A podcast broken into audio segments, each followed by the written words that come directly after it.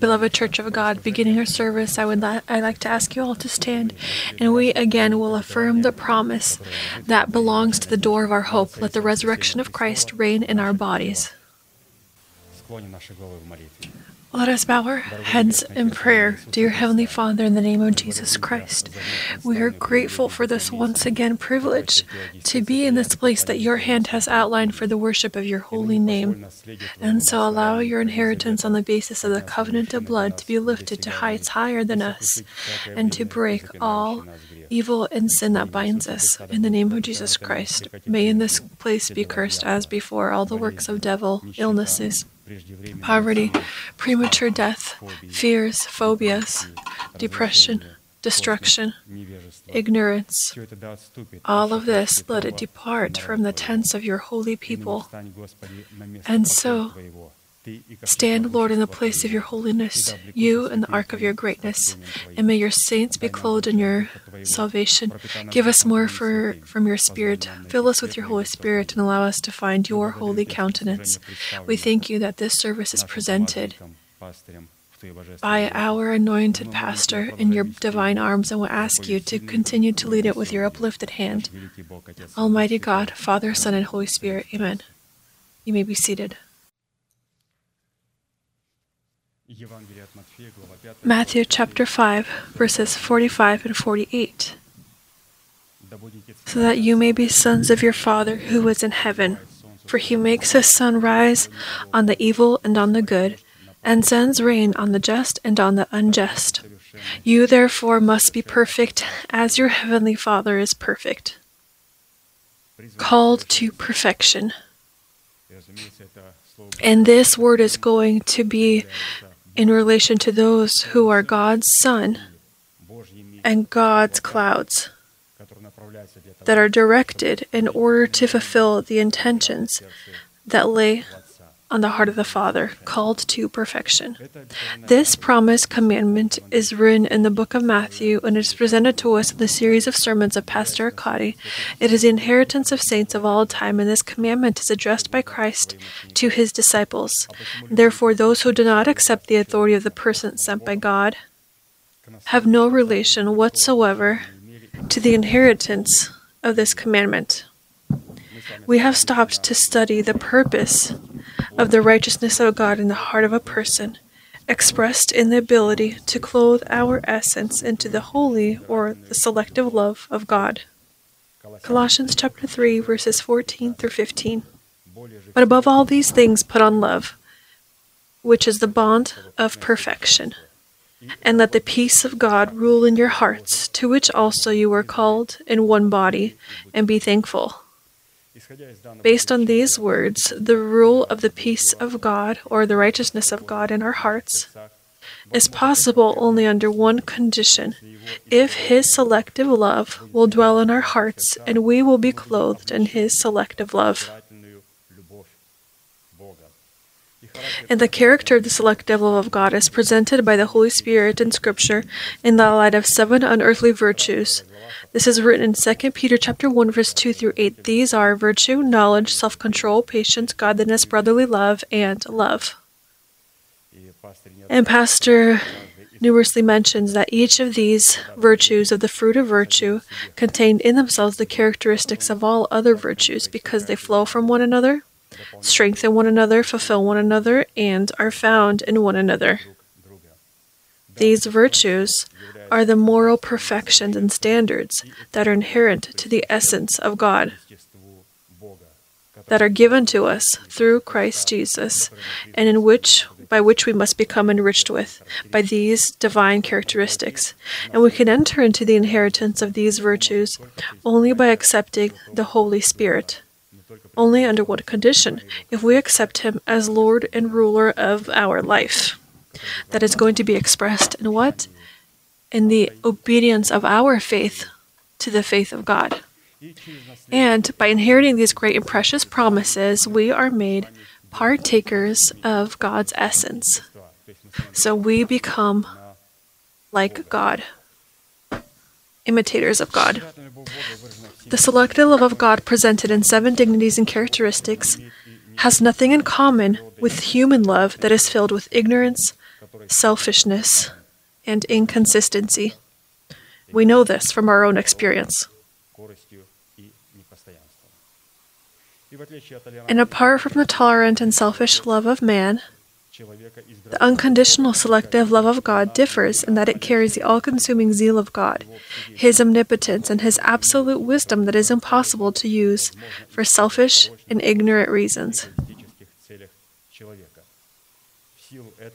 With this, it is the power of the fruit of the selective love of God in the format of seven earthly virtues that is called to destroy the power of death in our body and in its place reign the resurrection of Christ in our bodies and clothe our bodies in the resurrection of Christ in the face of our new man.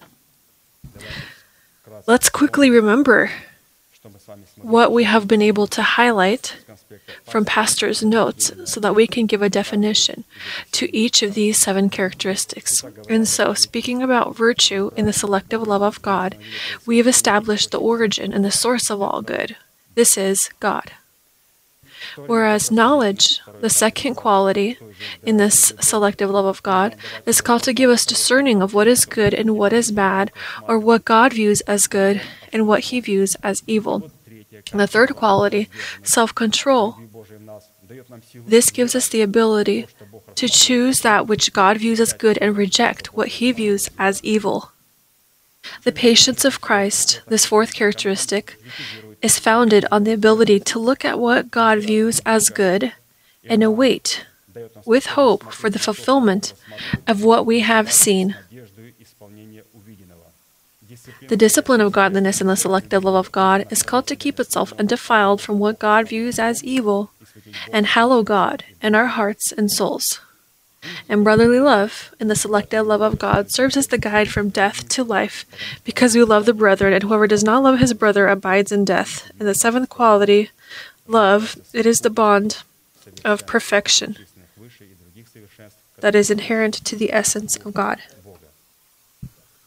And so, in a certain format, out of the seven characteristics that in their bond define in our heart the virtue of God and the perfection of His selective love, we've already looked at five virtues, and therefore we will turn to studying the virtue of the love of God and the sixth, fifth characteristic. This is brotherly love. And today we will try to conclude this virtue. So we have looked at brotherly love that is called in the love of God agape. And in the future, we will look at agape love, which will express itself in that atmosphere brotherly love. And we will see that there is a specific difference there.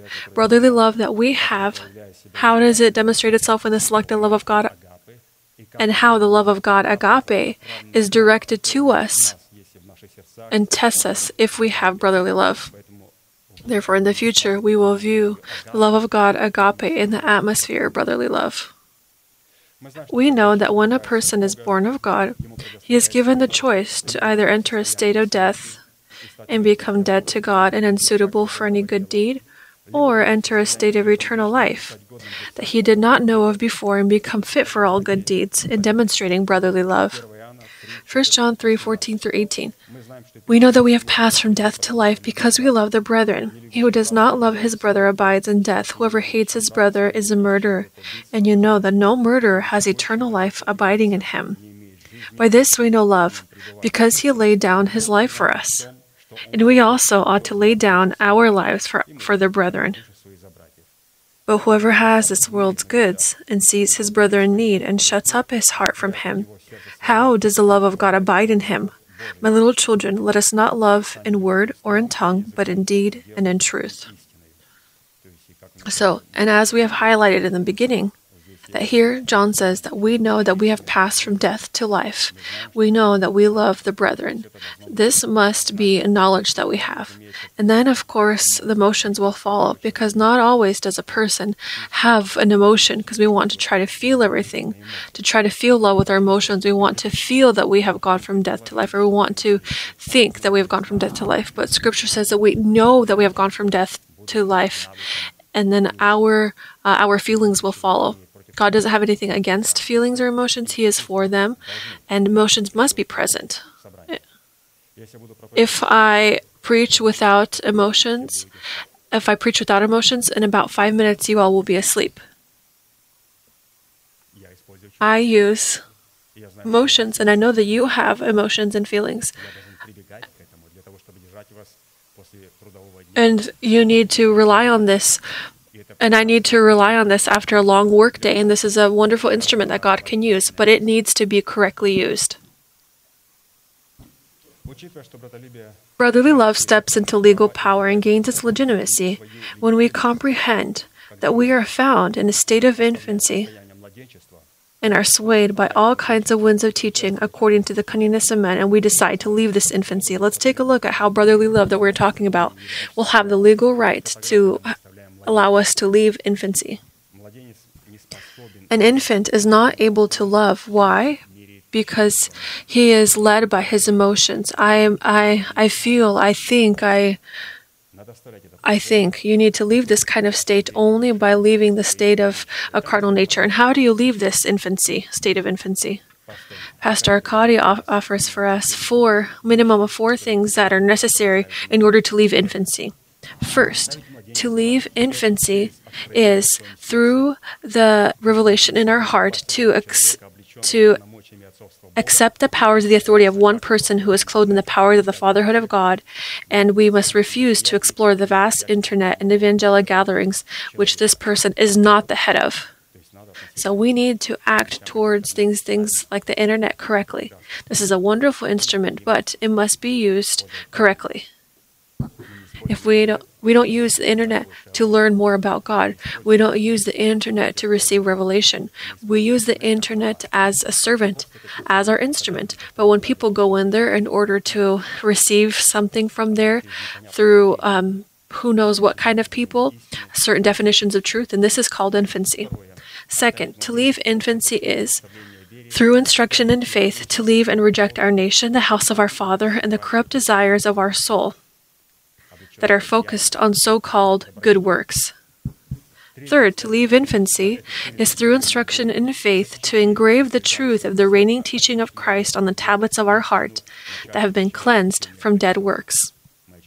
We cleanse our heart and we lead into their reigning teaching of Christ. If we do not cleanse our heart, then and we try to bring some kind of truth in there, we'll be like Belshazzar, or this will be simply worship in the house of Baal where we are going to use divine principles, divine words, not to worship God, but to Baal.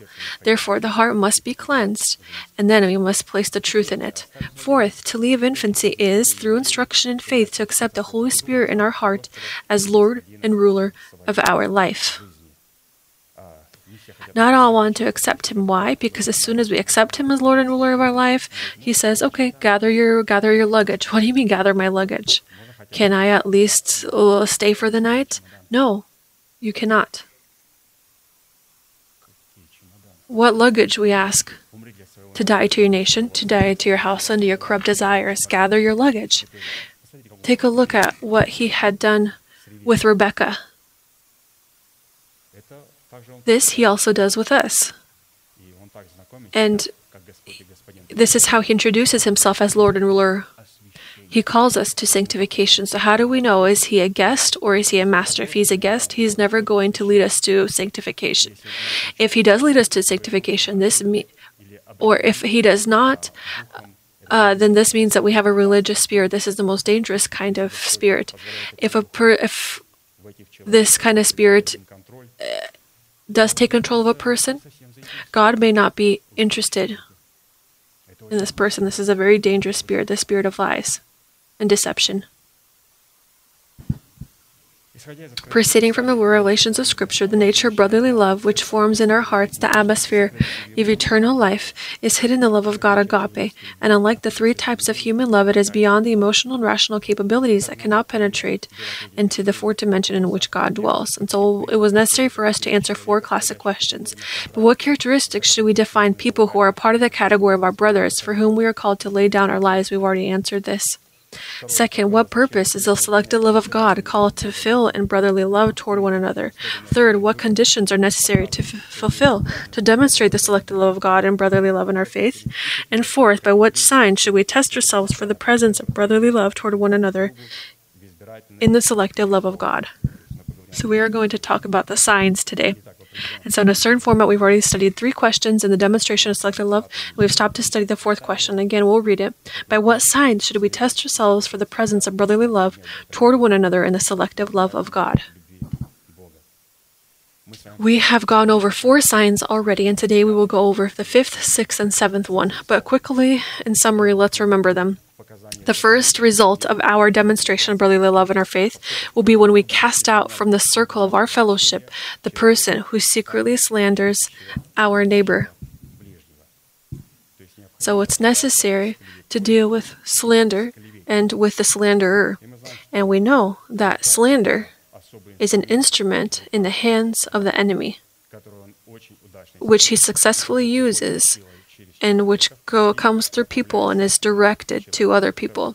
It comes from people and is directed to other people. It comes from people who represent the kingdom of darkness and they are directed to those people in the kingdom of light. For example, in our essence, slander comes from the old man. He slanders against our new man. There's two men. There's the old man he used those spheres of our soul that have not been immersed in the death of the Lord Jesus. For what? In order to slander against the new man, man against man. In the church, carnal people who did not want to leave infancy, Satan uses them in order to slander against the inheritance of God, against Christians. And there's another category. This is the wicked and lawless people who uphold these people. Uh,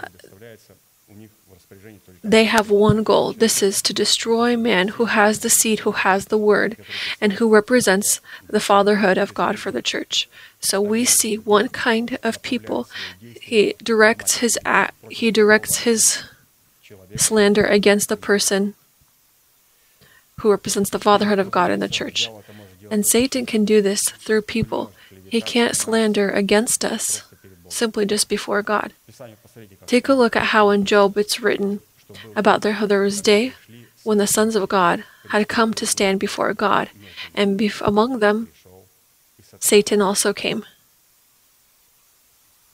He can't come in the presence of God. He can come when we come here. And he is found among those who have bitterness in their heart. The sons of God have come. And among them is a slander that has come. We must understand this. And therefore, it's necessary to cast out from the circle of our fellowship the slander. This begins from the old man. And then, this the Holy Spirit does with his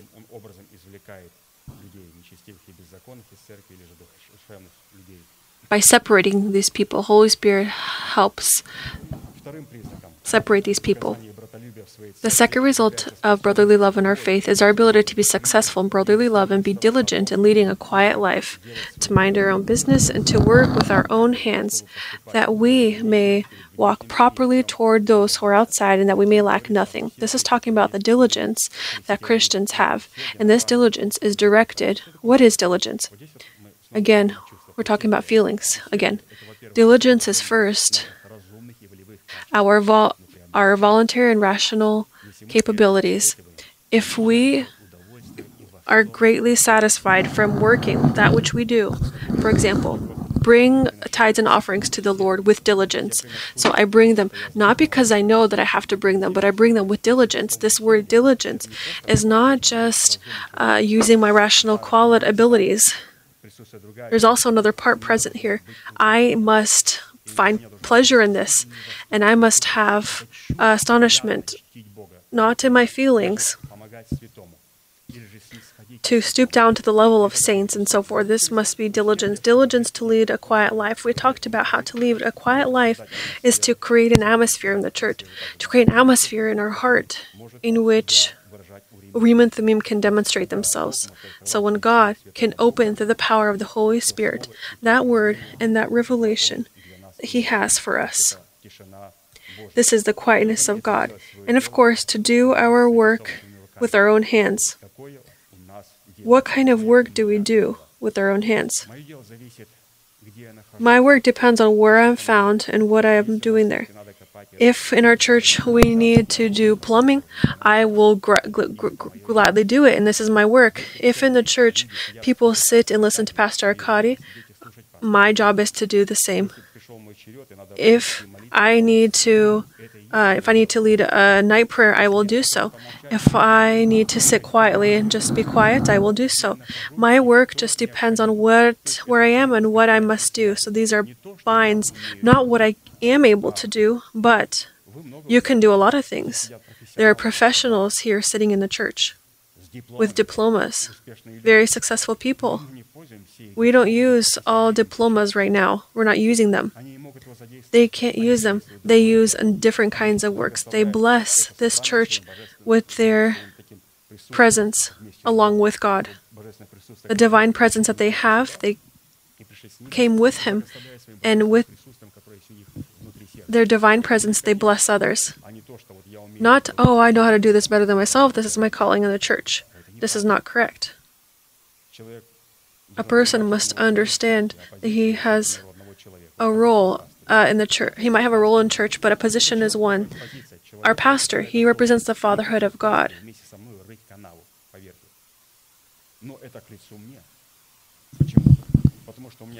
I have a role in the church, and Brother Arkady has, aside from a role, also a position, which God had prepared from childhood, and prepared him for this I am a part of his reward in his service.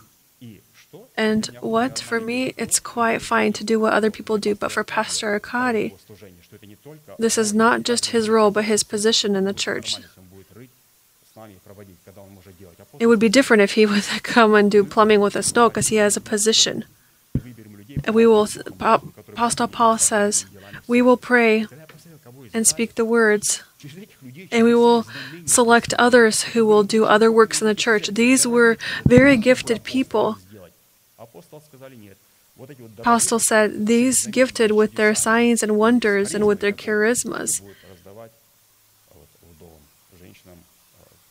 they will go and give food to eat to those who are impoverished В церкви, обратите внимание, нужны люди помазанные. Если есть не великие дарования, прекрасно. Значит, я могу с этими великими дарованиями траншею копать в два раза быстрее, чем другой человек. Ну, я так утрирую, хотя на практике это так. И при этом я испытываю And in doing and in doing my my business or if I work physically in the church, I am extremely satisfied. And the biggest satisfaction I receive when I am quiet in church. испытываю удовольствие, This is when I слушаю, как говорят when I другие святые. listen to pastor and other saints and rejoice along with them. That the result of our demonstration of brotherly love in our faith we are ability to keep quiet when someone devoid of understanding, for whom we are a neighbor, despises us. To be quiet when someone devoid of understanding despises us. And here we read about how there is a different kind of uh, void of understanding. So our intellect in relation to our spirit is devoid of understanding. A person who is carnal in relation to a spiritual person is devoid of understanding. This carnal na- person does not accept what is spiritual because he considers this rubbish. But God and God views him as devoid of understanding. When I come uh, uh, to for advice to pastor, I act as if I'm devoid of understanding, but I'm a, a different kind of devoid of understanding. Not someone who can close someone else's mouth, but who comes and says, Pastor, I don't know how to do correctly. In this fear, I am devoid of understanding, but I have it in the positive sense. I am ready to hear what you will say and to listen to it because you have a revelation. I have this quality. My soul has this quality.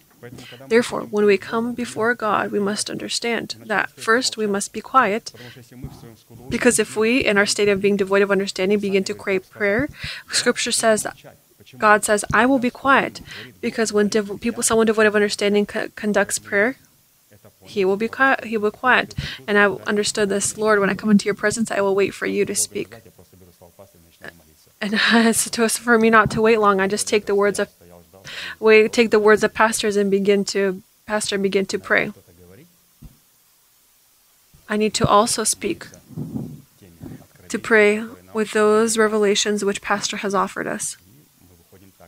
And this is how we can maintain contact with God. And speaking of someone who is devoid of understanding, we see that there's two different kinds. First, first quality. So those who are intel- intellectual, we measure them according to their IQ. Today's uh, today's IQ, IQ or the level of their understanding. There are those people who are devoid of understanding but have a high IQ. They can speak of any topic. And there's another kind of uh, state of devoid of understanding who does not know anything and Scripture views that one and the other one as devoid. When that one and this one begins to express their thoughts, a person with a high IQ and high internet knowledge, and someone who does not have any internet knowledge, the person may have been born with some kind of deficit, and another one does not have a deficit, but he has lots of knowledge. Scripture calls that one with a low IQ and with a high IQ devoid of understanding, especially when this person says before the person who has revelation of God, who is filled with these revelations. Why does he speak? This is one of the kinds, this is one of the ways we can express our nature toward a person. Scripture says, if you are wise, then you must be quiet, while the devoid, someone devoid of understanding, begins to express his distaste toward you. Fourth, the result of our demonstration of brotherly love and our faith is our ability to not give place to the devil. To not give place to the devil is to not be angry. This means to be able to forgive. This means to not speak uh, bad words. This means to not be hypocrites. This person asked me, did this person did do some kind of gift? Yes, he accepted me very well. Okay, now your appraisal towards this person is disqualified completely if he's accepted you into his house. Why? Because a person has brought you with his good works. And now this person, he wants to pay him back. What what does he have to pay him back? He might not have a lot. Well, then with a good word, he can speak about this person. This person can be a dangerous person. He might be a dangerous person. That's why Scripture says that we must have the ability to be saved from the hypocrite. Uh, fifth, the result, the fifth sign that we will talk about, or the fifth result of showing brotherly love in our faith will be our righteousness, which will be verified by our relationship towards strangers, the fatherless, and the widows. Deuteronomy 27:19. Cursed is the one who perverts the justice due the stranger, the fatherless, and widow, and all the people shall say, Amen. From the existing statement, it follows that the justice to the stranger, orphan, and widow, elevated to the law, was ratified by Israel with a sacrifice on the tops of the mountains of Ebal and Gerizim. Under the state of a stranger, orphan, and widow, we are referring to our neighbor from whom our salvation depends. So, where does this state uh, express itself? First, this is our soul that has been lost in the death of the Lord Jesus and has been gained in a new dignity in his resurrection. This is expressed there. This state is expressed there. Second, this is a person clothed by the Holy Spirit with the powers of the fatherhood of God, without whom we can inherit salvation. And third, this is the bride of the Lamb in the face of God's chosen remnants, the church that has and this kind of state, bride of the Lamb. So these three qualities must be in the state of a, a stranger, orphan, and widow. This is our soul, a man of God, church of God. All of these three components must abide. That's why this is very important, very important for us to be found in that church that meets these requirements. Sometimes people say, well, what is the difference where I go to church? Well, this is the most foolish phrase that someone can say who loves God. This is the most foolish phrase. Well, what difference does it make? There is a big difference. It is a state of a stranger, orphan, and widow that defines our righteousness. The state of a stranger serves as a definition that we have died to our nation, because of which we have become foreigners and strangers to the world. The state of an orphan, let's remember, serves as definition that we have died to the house of our father, because of which we became orphans. And the state of a widow serves as definition that we died to the corrupt lusts of our soul, or to reigning sin in our body, who was our husband in the face of the old man, because of which we became widows.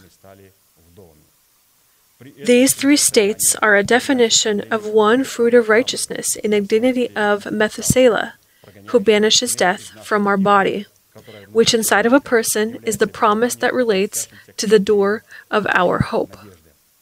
The presence of this promise, or Methuselah, the presence of Methuselah is a guarantee that we will be raptured in the pre dawn darkness at the coming of the Lord in a meeting with the Lord in the air, because we become dead to sin and alive to God. Luke chapter 17, verses 33 through 37. Here, let's take a look at how Luke states the words of Christ, and we'll see try to see Methuselah there in these words. Methuselah who banishes death. To banish death means to enter death and to die to something, and not just death. I tell you to, I forbid you in the name of the Lord. No, what is this? This is this is not what it means to banish or cast out death. No, to banish death means to, in the name of Jesus Christ, I die. I die to anger. I die to bitterness in the death of the Lord Jesus. How do I banish death? This means to be immersed in death. Yes. Let's read. Jesus said, Whoever seeks to save his life will lose it, and whoever loses his life will preserve it. It turns out that this is how we give birth to Methuselah, not just to banish death, to kick it as a soccer ball, but here it says, He who loses his life will preserve it. I tell you, in that night there will be two men and one man. The one will be taken, and the other will be left. Two women will be grinding together, the one will be taken and the other left. Two men will be in the field, the one will be taken and the other left. And they answered and said to him, Where, Lord? So he said to them, Wherever the body is, there the eagles will be gathered together. Where the body is, there will be the birth of Methuselah. Where the body is, the death of the Lord Jesus, there will be the banishment of death. The banishment of death. Eagles in the face of angels of the Lord will participate and lead those who are being raptured to meet the Lord in the air. And they will be able to distinguish those who are being raptured by the presence of an aroma that comes from death to reigning sin, which for them is the fragrance of Christ, so for angels. For us, this is our death to reigning sin. For angels, this is the fragrance of Christ. And to give justice to the stranger, orphan, and widow means demonstrate virtue in our faith, which is called to demonstrate justice to our neighbor. Luke 18, verses 1 through 8. Let's take a look at how we can correctly give judgment to the stranger, orphan, and widow, or correctly appraise them. His to give judgment to stranger, orphan, and widow is to protect us. What is it needed for? To protect us. God will always protect these people, and therefore we must protect these people. Then he spoke a parable to them that men always ought to pray and not lose heart, saying, There was in a certain city a judge who did not fear God nor regard man. Now there was a widow in that city, and she came to him, saying, Get justice for me from my adversary. And he would not for a while, but afterward he said within himself, Though I do not fear God nor regard man, yet because this widow troubles me, I will avenge her, lest by her continual coming she weary me. Then the Lord said, Hear what the unjust judge said.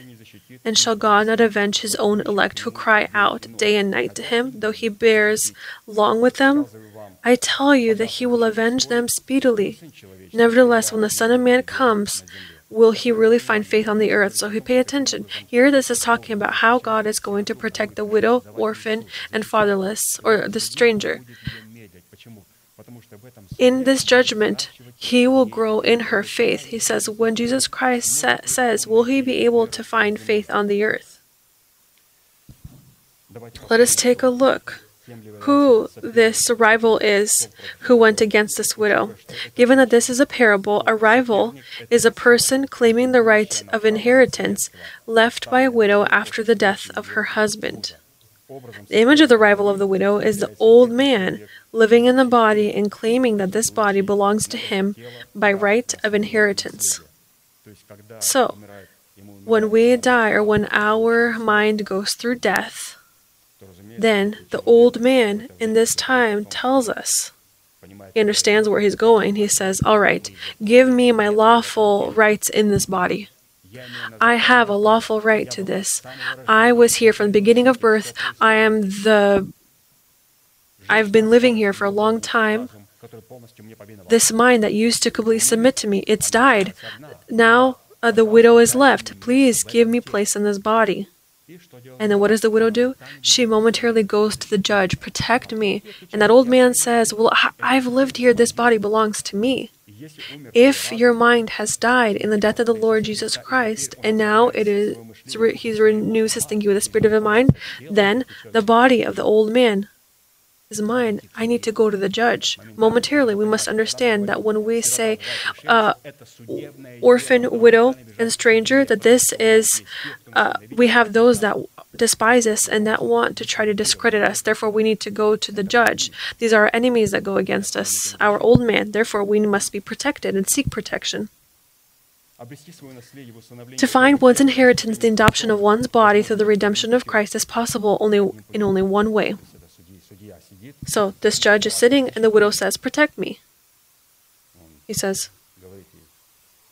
My beloved, or my dear one.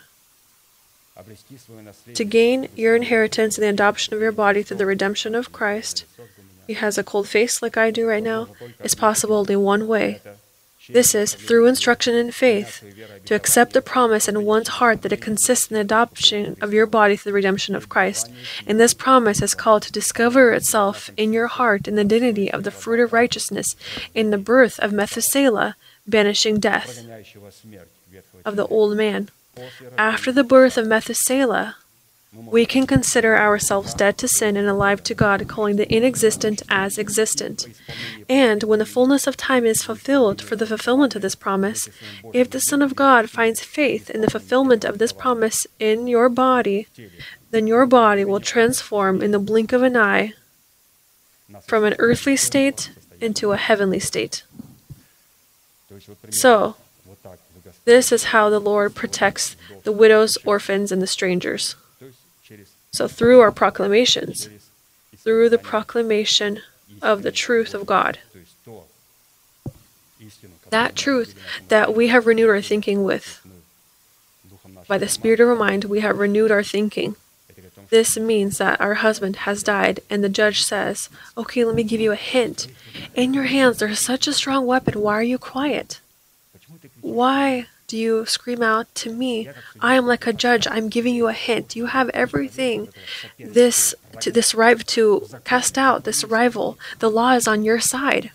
And then the widow understands that, okay, my husband has died. I've renewed my thinking with the spirit of mind. And now what do I need to do? It turns out I need to proclaim and to consider myself dead to sin and alive to God and to call the inexistent as existent.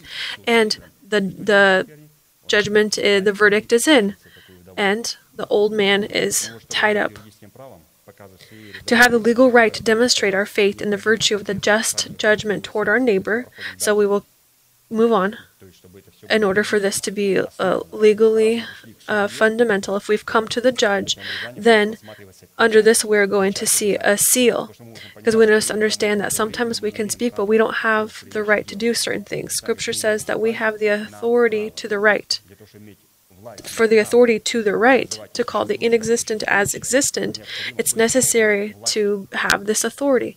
To have this authority, this means to have circumcision. Again, in order to proclaim those truths that we proclaim, for this it is necessary to have a right. And to have a right to this, it is necessary to have the legal power, legal authority expressed in the seal of God.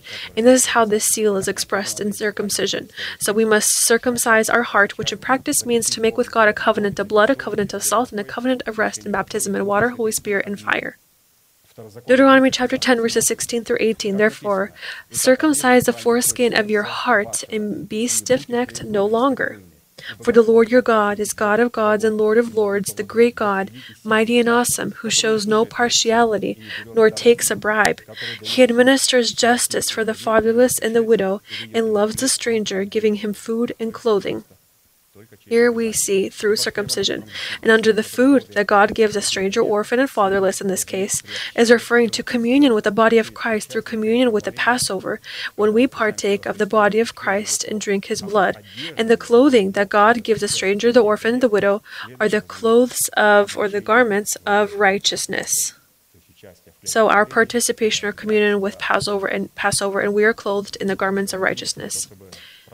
In order to correctly uh, in order to correctly participate in communion, we must correctly be able to understand it. Before Christ had created or had conducted the Passover, he had verified who among his multitude of disciples was the tree that God had planted, his father, or the tree that not God, was not God that planted. He said this thought If you do not eat my flesh or drink my blood, you can't have, participate with me. The disciples for whom he was authority, they said, What strange words he's speaking. These words are the words of a foolish person. And they all left. Twelve came, and Peter said, Lord, you know that after these words everyone had left you. He said, Wonderful. Now we are ready to break the bread.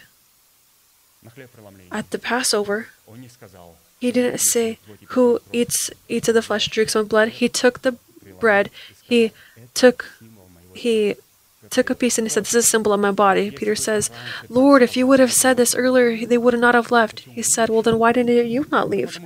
Because you were the authority for us. He said, For them I was not an authority. They liked my signs, my wonders, my healings. They wanted the authority to the anointing, but they did not accept me. He took the cup after supper, saying, This cup is a new covenant my, lo- in my blood. Someone said, Lord, if you would have said this before, how could you have told the Jews to eat of your flesh and drink of your blood?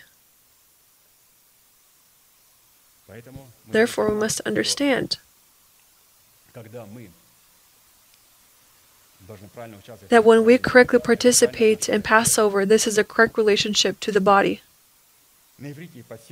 In Hebrew, under the heart, we oftentimes refer to the whole person, including his spirit, soul, and body. We're talking about circumcising the foreskin of the heart. And under this heart, when God says, or when the Word of God says, it is referring to our spirit, our soul, and our body. Therefore, on one end, circumcision is a sign of the covenant that serves as evidence that this person has died to the nation of his household, uh, the na- his nation, his household, and his corrupt desires. On the other hand, circumcision is a seal of righteousness that is brought on the prepared document of righteousness which discovers itself in two things meditation upon what is heavenly and the state of the heart that dwells in the inheritance of the unearthly world, or unearthly peace. Meditation upon what is heavenly is verified by the fact that this person died to sin and lives for God, whereas the location of the heart and the state of the peace of God is verified by the fact that God does not impute sin to this person in which he was born from the vain life of his fathers. Romans 4 8 13. Blessed is the man to whom the Lord shall not impute sin. Does this blessedness then come upon the circumcised only or upon the uncircumcised also? For we say that faith was accounted to Abraham for righteousness. How then was it accounted while he was circumcised or uncircumcised? Not while circumcised, but while uncircumcised. And he received the sign of the circumcision as a seal of righteousness of the faith which he had while still uncircumcised, that he might be the father of all those who believe, though they are uncircumcised, that righteousness might be imputed to them also and the father of circumcision to those who not only are of circumcision, but who also walk in the steps of the faith which our father Abraham had while still uncircumcised. For the promise that he would be the heir of peace was not to Abraham or to his seed through the law, but through the righteousness of faith.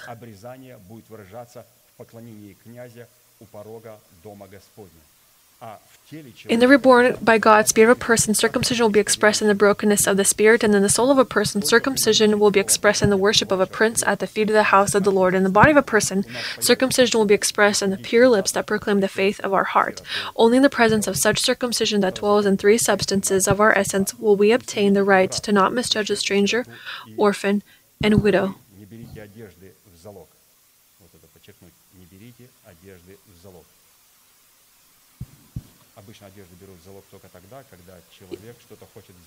Deuteronomy chapter 24, verses 17 through 22.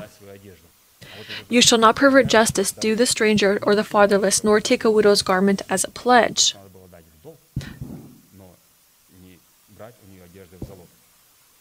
But you shall remember that you were a slave in Egypt, and the Lord your God redeemed you from there. Therefore, I command you to do this thing. When you reap your harvest in your field, and forget a sheaf in the field, you shall not go back to get it. It shall be for the stranger, the fatherless, and the widow, that the Lord your God may bless you in all the work of your hands. When you beat your olive trees, you shall not go over the boughs again. It shall be for the stranger, the fatherless, and the widow. When you gather the grapes of your vineyard, you shall not glean it afterward. It shall be for the stranger, the fatherless, and the widow. And you shall remember that you were a slave in the land of Egypt. Therefore, I command you to do this thing. The stranger for us in this case is a new man who lives in our body as a stranger. To not misjudge a stranger means to not attribute the revelation that belongs to our new man to the abilities of our soul and not use them to achieve material goals. Galatians chapter 5 verses 16 through 17. I say then, walk in the Spirit, and you shall not fulfill the lust of the flesh. For the flesh lusts against the Spirit, and the Spirit against the flesh. And these are contrary to one another, so that you do not do the things that you wish. The orphan for us in this case is our soul under the condition that it has died in the death of our Lord Jesus to the house of our Father, as it is written, Matthew chapter 8, verses 21 through 22. Then another of his disciples said to him, Lord, let me first go and bury my father. But Jesus said to him, Follow me, and let the dead bury their own dead. To not misjudge the orphan means to not attribute the thinking of the renewed spirit of our mind to the abilities given to us through the vain seed of our fathers. Knowing that you were not redeemed with corruptible things like silver or gold from your aimless conduct received by tradition from your fathers, but with the precious blood of Christ as of a lamb without blemish and without spot. He indeed was foreordained before the foundation of the world, but was manifest in these last times for you who through him believe in God, who raised him from the dead and gave him glory, so that your faith and hope are in God. And the widow for us in this case is our soul that has died in the death of the Lord Jesus to reigning sin in our body in the face of the old man living in our body. Romans chapter 7 verses 1 through 6. Or do you not know, brethren, for I speak to those who know the law, that the law has dominion over a man as long as he lives? For the woman who has a husband is bound by the law to her husband as long as he lives. But if the husband dies, she is released from the law of her husband. So then, if while her husband lives she marries another man, she will be called an adulteress. But if her husband dies, she is free from that law, so that there is no adulteress, though she has married another man. Therefore, brethren, you also have become dead to the law through the body of Christ, that you may be married to another, to him who was raised from the dead, that you should bear fruit to God. For when we were in the flesh, the sinful passions which were aroused aroused by the law were at work in our members to bear fruit to death. Mm. But now we have been delivered from the law, having died to what we were held by, so that we should serve in the newness of the Spirit and not in the oldness of the letter. In biblical times, when a person could not repay his debt, then on the one hand, the lender borrowed clothes from him until he repaid his debt, and on the other hand, the debtor became a slave of his lender. However, if the neighbor could not pay his debt before sunset, his clothes should be returned to him before sunset. Exodus chapter 22, verses 26 to 27. If you ever take your neighbor's garment as a pledge, you shall return it to him before the sun goes down, for what is his only covering? For that is his only covering. It is his garment for his skin. What will he sleep in? Before, uh, in old times, uh, people used to have one garment, and this garment not only had covered him, but had also warmed him in the night. And Scripture says that if he has given you his his garments, then how will he sleep? So, and then when he cries to me, I will hear, for I am gracious. The light of this image pointed to our relationship in the body of Christ, in which we are called to forgive one another before the setting of the sun, which gave God the basis to forgive our sins. Matthew chapter 6, verses 14 through 15. For if you give men their trespasses, your heavenly Father will also forgive you. But if you do not forgive men their trespasses, neither will your Father forgive your trespasses. So here it's necessary to understand that forgiveness is the legal act. What is a legal act? Forgiveness means to return garments. We can't ask, for example, a person who is lawless, a person who is wicked. Why? Because he doesn't have garments of righteousness. Therefore, to say, I forgive in the name of Jesus Christ is incorrect. With these words, we will fall to calamity. Forgiveness is the legal act. We can forgive only saints or those who have garments. We must be rid of bitterness if lawless people have brought it upon us and to pass it along to the righteous judge that he can protect us.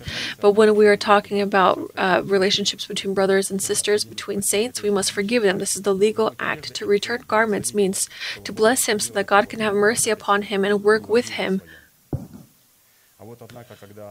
And when the widow Again, we highlighted when the widow was not able to pay the debt of her deceased husband, it was forbidden to take her garment as a deposit and enslave her for the debt of her dead husband.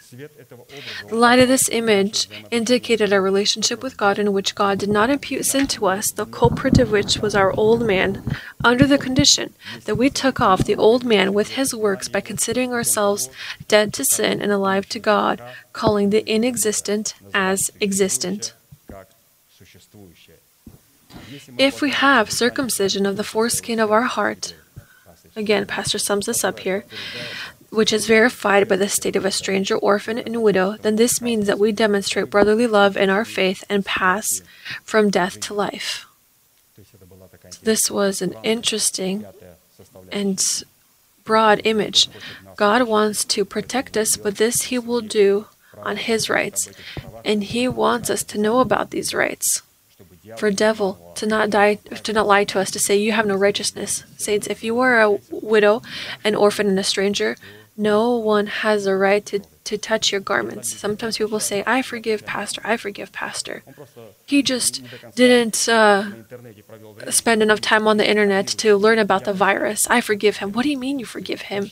To forgive is a legal act. To forgive means that his garments must be in your hands, and to forgive only the person who can who would sin against you. Scripture says that a person is a widow, a foreigner, and an orphan. There's nothing to return to him. What's interesting is that God says, God does not impute sin to him. When a brother sins against us, then we receive their garments and we can forgive them and return it to them. But Scripture says if they are in a stir.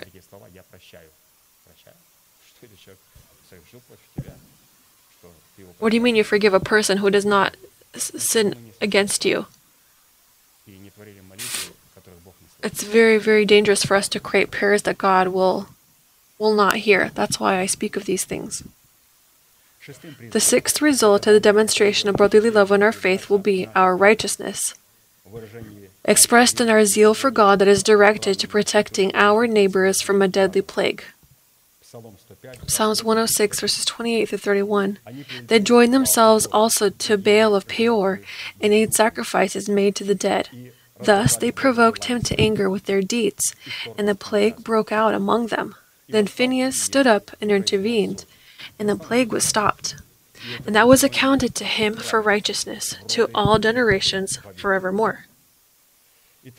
And so, when allowed, or what allowed the deadly plague to enter was that Israel had clung to the deity that the Midianites worshipped, and they participated in fornication with the daughters of Moab.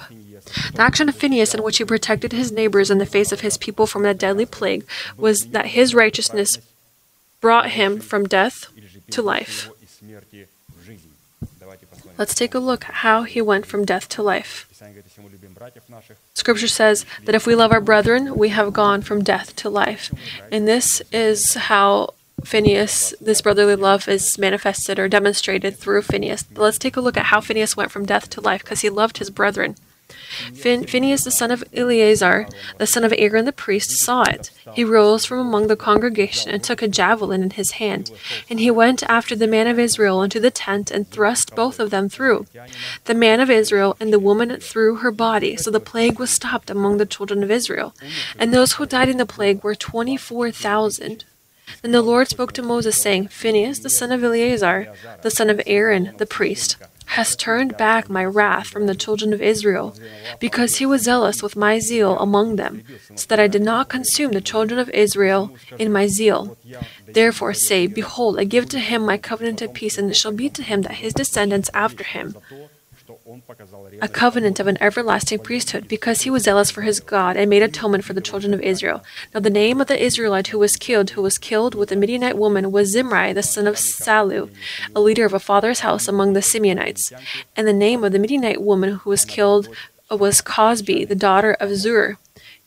He was head of the people of a father's house in Midian. And the Lord spoke to Moses, saying, Harass the Midianites and attack them, for they harassed you with their schemes, by which they seduced you in the matter of Peor, and in the matter of Cosbi, the daughter of a leader of Midian, your sister, who was killed in the day of the plague because of Peor.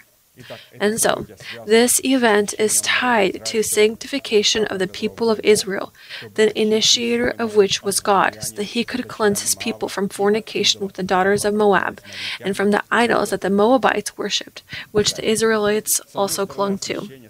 On the one hand, sanctification was comprised of hanging all the leaders of the people before the sun and killing all those who had clung to Baal Peor with a sword. On the other hand, sanctification was comprised of complete separation from the Midianites, battling with them and destroying them. Sanctification that does not carry our complete separation from wicked and lawless people who resist the truth and have left their assemblies is a parody of sanctification. In our time, worship to Baal Peor is viewed as our tolerant relationship to idolatry expressed in being enticed by supernatural manifestations. Fornication with the daughters of Moab is viewed as being swayed and enticed by all kinds of winds of teaching according to the cunningness and craftiness behind which stand doubtful congregations. Zimri, the son of Salu, was a leader of the tribe of Simeon, but at that time he was not found around that tribe because he was found among the Midianites and worshipped Baal Peor. The name Zimri means this person, this Israel that was killed, it means my song. And the name of the Midianite woman whom he brought into the camp of Israel during sanctification was named Cosbi, which means deceiving. Numbers 25 1 through 6. Now Israel remained in Acacia Grove, and the people began to commit harlotry with the woman of Moab. They invited the people to the sacrifices of their gods, and the people ate and bowed down to their gods. So Israel was joined to Baal of Peor, and the anger of the Lord was around, aroused against Israel. Then the Lord God said to Moses, Take all the leaders of the people and hang the offenders before the Lord out in the sun, that the fierce anger of the Lord may turn away from Israel. So Moses said to the judge of Israel, Every one of you kill his men who were joined to Baal of Peor. And indeed, one of the children of Israel came and presented to his brethren a Midianite woman in the sight of Moses, and in the sight of all the congregation of the children of Israel, who were weeping at the door of the tabernacle of meeting. And here, Pastor says, Now imagine a picture 24,000 died of a deadly plague, and to stop it, Moses hanged all the leaders of the people of the Lord before the sun because they carried away the people to idolatry and worship toward idols of prosperity in the search for supernatural manifestations. And the judges of the people, by the order of Moses, killed with a sword in the camp of Israel all who remained after the defeat by a deadly plague, who had clung to Baal Peor. Now all the people, led by Moses, stood at the entrance of the tabernacle of assembly and wept. And now in front of Moses and all the people, the head of the tribe of Simeon brings a Midianite woman into the camp of Israel, introduces her into his tent, and copulates with her. The Moabites and Midianites are Lot's descendants, descended from the incest of Lot's daughters with their father. In this case, the Moabites are the image of a man born of God whose soul is not clothed in the death of the Lord Jesus. The union of a man born of God with a soul that was not lost in the death of Christ in relation to God is considered fornication.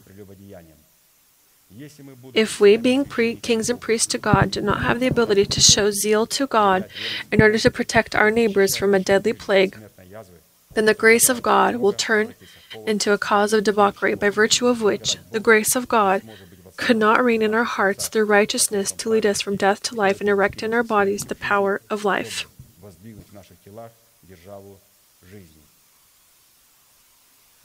Jude chapter 1 verses 3 through 4. Beloved, while I was very diligent to write to you concerning our common salvation, I found it necessary to write to you exhorting you to contend earnestly for the faith which was once for all delivered to the saints. For certain men have crept in unnoticed, who long ago were marked out for this condemnation, ungodly men who turned the grace of our God into lewdness and denied the only Lord God and our Lord Jesus. And so to summarize everything we have read above, in this component, if we war with the Midianites in our body and in our congregations, this means that we have passed from death to life. And seventh sign, the result of demonstrating love and our faith will be our lines that have fallen in pleasant places and our inheritance that is good to us. Psalms chapter 16, verses 5 through 6. O Lord, you are the portion of my inheritance and my cup. You maintained my lot. The lines have fallen to me in pleasant places. Yes, I have a good inheritance the territory of our inherited portion, containing in itself the bond of all precious promises of God, accepted by us through the person who is clothed in the powers of the fatherhood of God, will be our heart that dwells in the atmosphere of brotherly love. So take a look at where our inheritance is. Scripture says that our inheritance is found in heaven. And it turns out that our God views our heart also a heart that dwells in the atmosphere of brotherly love. And this is not enough. To, a little above is written. If we have an imperishable inheritance of God that has been accepted by a person who has been clothed in the power of the fatherhood of God, and now, if our heart has an atmosphere of brotherly love, these heavens, so when we say, Lord, I thank you for the imperishable inheritance and our inheritance which you are keeping in heaven, we must understand yes, they are found in heaven.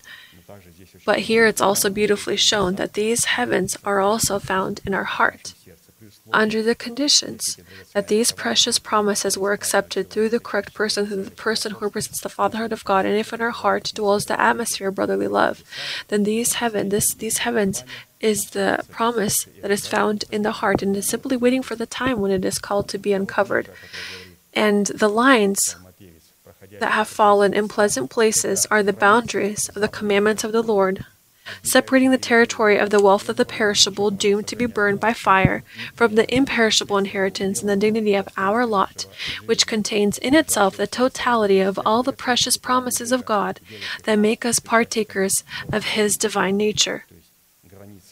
So, the boundaries of God, if we have this truth in our heart, then these boundaries of God will separate the imperishable inheritance from a perishable that is meant to be burned in the fire. This is very important to understand, very important to understand.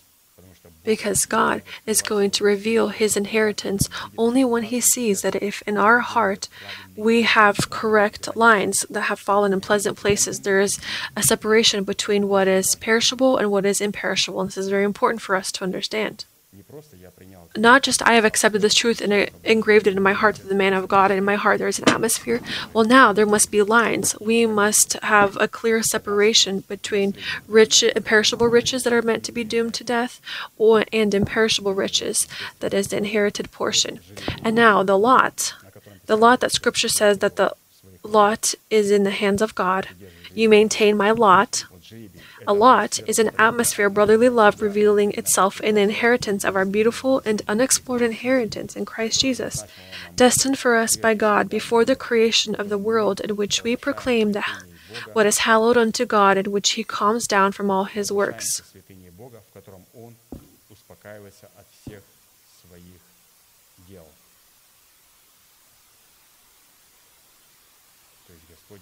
So the Lord holds us as his lot or maintains us as his lot, his inheritance.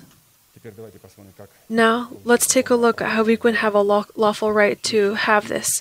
Proverbs 4 20 through 29. My son, give attention to my words, incline your ear to my sayings. Do not let them depart from your eyes, keep them in the midst of your heart, for they are life to those who find them and health to all their flesh. Keep your heart with all diligence, for out of it spring the issues of life. Put away from you a deceitful mouth, mouth, and put perverse lips far from you. Let your eyes look straight ahead, and your eyelids look right before you.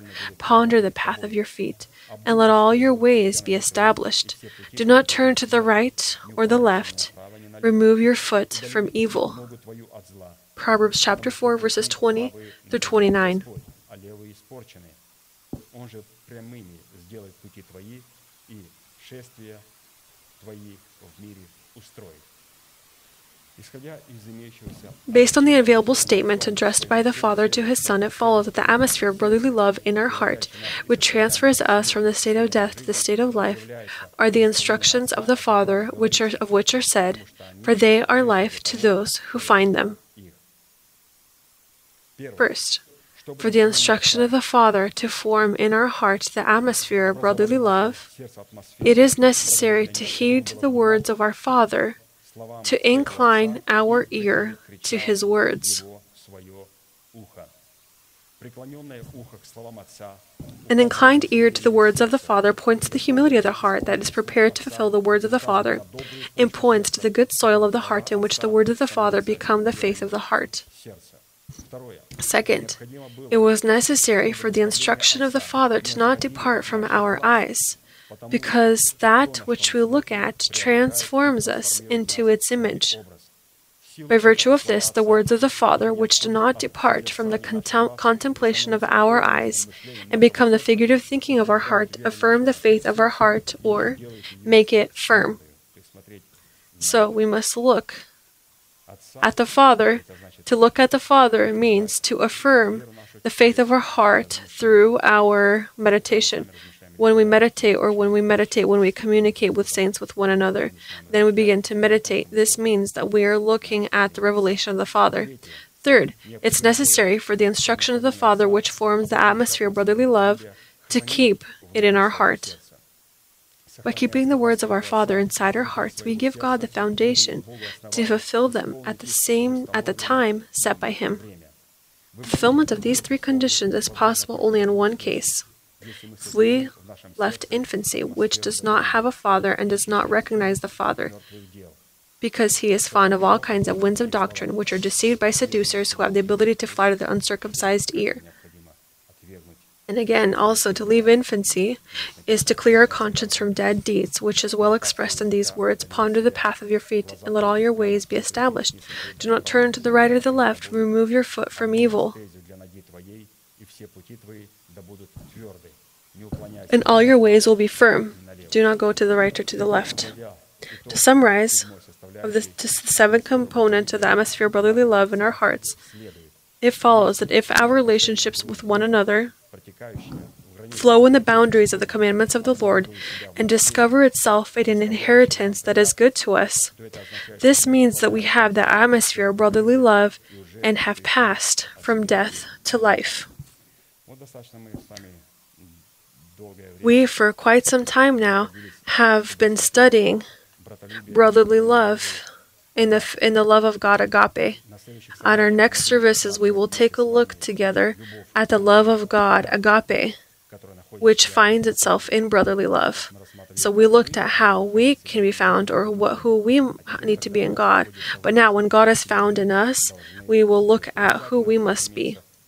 And it's necessary for us to know the words of the Father and to fill ourselves with this dew, because it's very important, as Pastor had said on Friday, that we must completely cover with dew our ground in order for the resurrection of Christ to reign in the bodies of saints.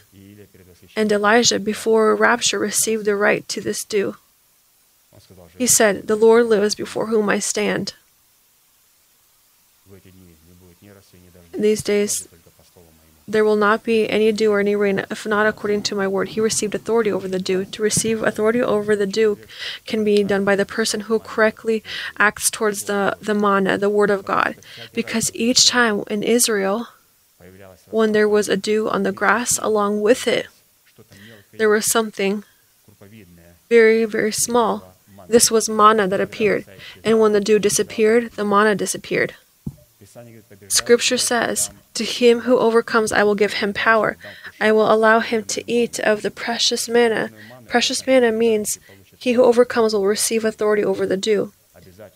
He who overcomes, when he receives and he feeds from the precious manna, this is not an infant. Ma- manna, Scripture says, or to the only he who overcomes will have access to the hidden manna. This comes with a dew, And the dew is necessary for us to nourish ourselves with the words of God. When the, the, when the rain of teaching comes, and the dew, the words, in order to cover ourselves with the dew of God and with the proclamations of God, it's necessary for us to correctly act toward manna. To correctly act toward manna, this is correctly act toward the Father, as we have talked about. And these correct relationships give us the right to the dew. And how much dew do we need? Scripture says that when Pastor brought an example, Gideon, that he needed enough dew for that fleece, that fleece that he had placed, that had been taken off the animal, an image of taking off the old man with his works, in which he placed on the threshing floor. And he said, Lord, here is the sign which I want to receive from you to know will you be able to, with my hand, make great victory in my essence. Let this fleece, this cut fleece, let only on it be the dew, and on the threshing floor let it be dry. When he got up early in the morning, he needed to gather the manna. It was time of gathering the manna. He took this fleece and he wrung it out, and he filled a full cup and after this, he said a second sign Now let the dew appear not on this fleece, but let it appear only on the ground. Let this dew cover my whole body. And Pastor Very said, in the first case, we receive the authority over the in the power of life, and second, we are clothed unto our new man. God will not allow the earth to be covered with dew until we demonstrate before Him and we wring out the full cup. Someone will say, Well, I will pour with a hose. No, you can't pour this cup with a hose. This must be dew. This must be dew. Dew appears under one condition when there's when the atmosphere is filled with moisture there is a very warm air, but during the evening, the flowers and the grass, there is no sin, but they become cold, and everything that on earth that becomes cold, then upon it is gathered this dew, accumulates this dew, and we know that to be cold means to consider ourselves dead to sin, and to be hot means to be alive for God. So, in order to conduct this atmosphere, in order for the dew of God to cover us, it's necessary for us. For, there's a lot that it's necessary. The cup must be filled, not by the hose. We must create an atmosphere in which dew is, is born or is present. And this is going to be a sign that the Lord is going to be ready to come for his church. And when he does come, then you know that a person whose notes of our pastor, whose notes we read,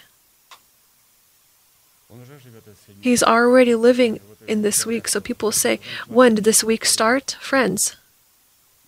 For the church, it may not have begun, but in order to pass along these revelations for this person, I can truly say that for him, this these this week or these 7 years have started.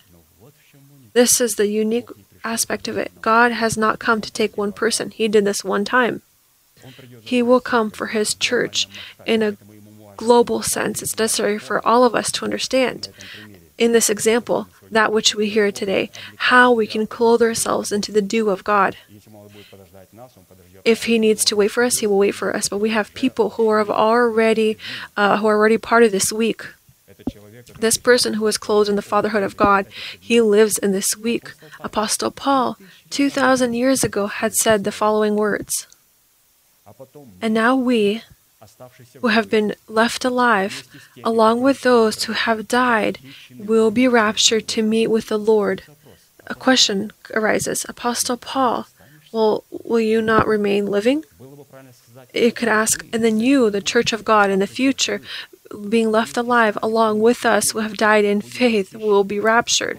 No apostle Paul says, I am living in the atmosphere in the last week, therefore, it would be correct to say that I, along with you, with the church of the end days, because you were going to take from me, I, Apostle Paul, along with you, am going to be raptured. But before this, will die and rise those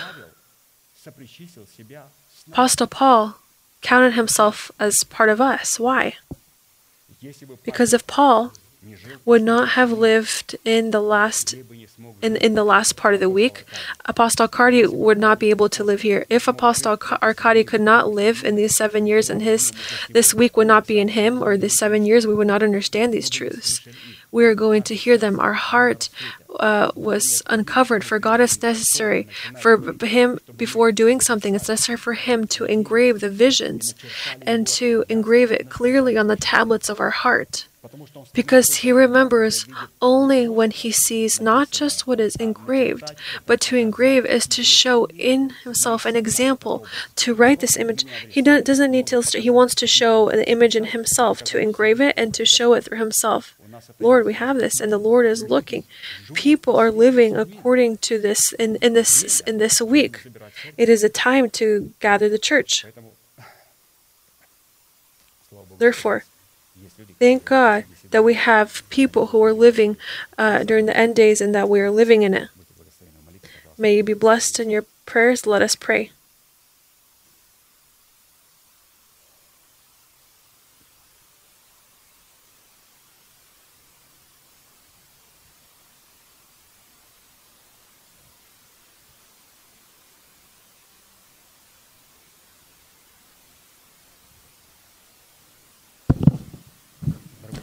Dear Heavenly Father, we thank you for the great privilege to be in this place that your hand has outlined for the worship of your holy name. We thank you that in this place that there is no place for bitterness, there's no place for anger.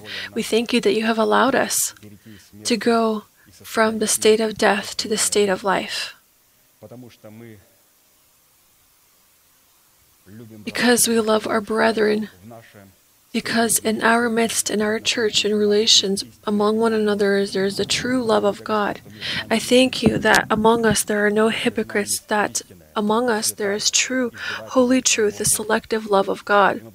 And we thank you, Lord, that we know, and we don't just know, but today, our feelings our emotions are we can control our emotions.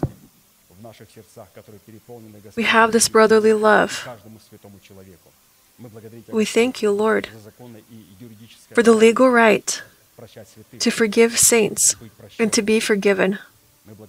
We thank you that today we can forgive in our prayers all those who have done something against us, and we do not hold any bitterness against them. If in our hands there are the garments of our brother, then we return this, these garments, and we bless him